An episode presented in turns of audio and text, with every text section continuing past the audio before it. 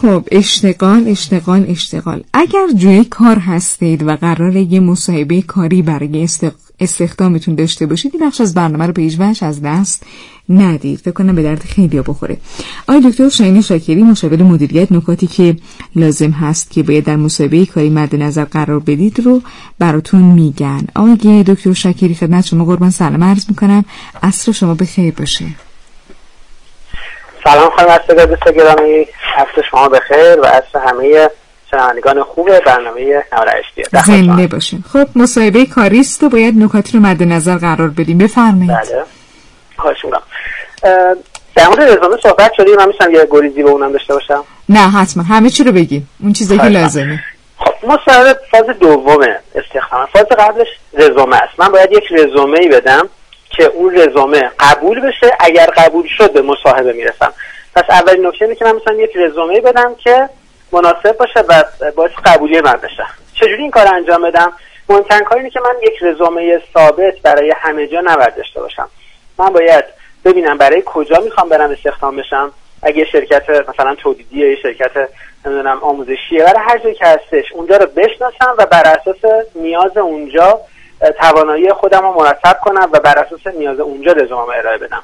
اگر رزومه موفقیت آمیز بود و من استخدام شد دعوت مصاحبه شدم حالا بعد نکات مصاحبه رو رعایت کنیم. الان برم سر نکات؟ بله خیلی هم خوب. بله خواهش قبل از که روز مصاحبه رو من گفتم قبل از که برم باید چند تا نکته رعایت کنم. خب. یکیش که من اصلا بدونم که کار اصلی اونجا که می‌خوام برم چیه؟ اونو دارن چی کار می‌کنن؟ خیلی وقتا میان تو دفتر ما بله. وسط مصاحبه میگن که خب اصلا شما چی کار می‌کنی؟ خب شما که نمی‌دونی من چی کار می‌کنم برای چی اومدی اینجا؟ پس من باید اصلا بدونم کار اصلی جایی که می‌خوام برم کار کنم چیه. اینا چند تا شعبه دارن چه کارایی کردن چه محصولاتی دارن نیازشون چیه من برای چه کاری می‌خوان من قراره اونجا واقعا چه نقشی داشته باشم؟ لباس نپوشم پوشم برم. یه چهار تا اطلاعات درست حسابی. دقیقا. من بدونم کجا می‌خوام برم کار کنم.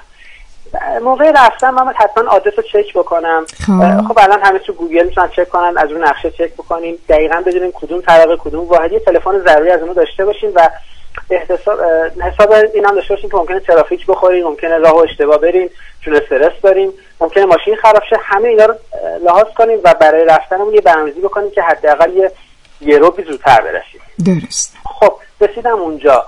به موقعم رسیدم. باید به خودم رزومه برده باشم. چون ممکنه مثلا من با 20 نفر دیگه اومده باشم مثلا یادشون نباشه من کی بودم؟ پس رزومه لازمه با خودم. ولی چیا رو نبرم؟ الکی با خودم یک کیف سنگین بر ندارم ببرم. وسیله اضافه نبرم. سویچ ماشینمو دستم نگیرم باش بازی کنم.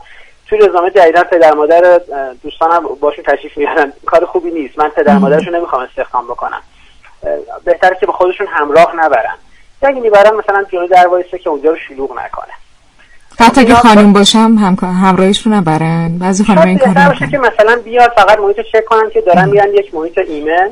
و بعد شاید بهتر بیرون باشن ما توی مصاحبه حتی تو اتاق مصاحبه پدر یا مادر اون کسی که می‌خواستن برای مصاحبه بشن اومدن تو اتاق نشستن. این اصلا من موندن من الان باید با ایشون مصاحبه بکنم یا پدرش ایشون مصاحبه بکنم. سوالا مادر جواب می‌دادن و این مسلما باعث انصراف ایشون میشه. یه جورایی اصلا قبول نمیشن.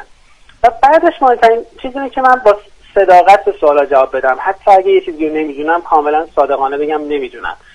من الان اگه حتی دروغ بگم که می‌دونم خب فردا متوجه میشن که اشتباه کردم یا دروغ گفتم و این یه نگاه خیلی بد داره. پس من صادقانه جواب بدم. و لازمه این که مثلا صادقانه جواب بدم اینه که من یه ذره قبلش رو توانایی خودم کار بکنم.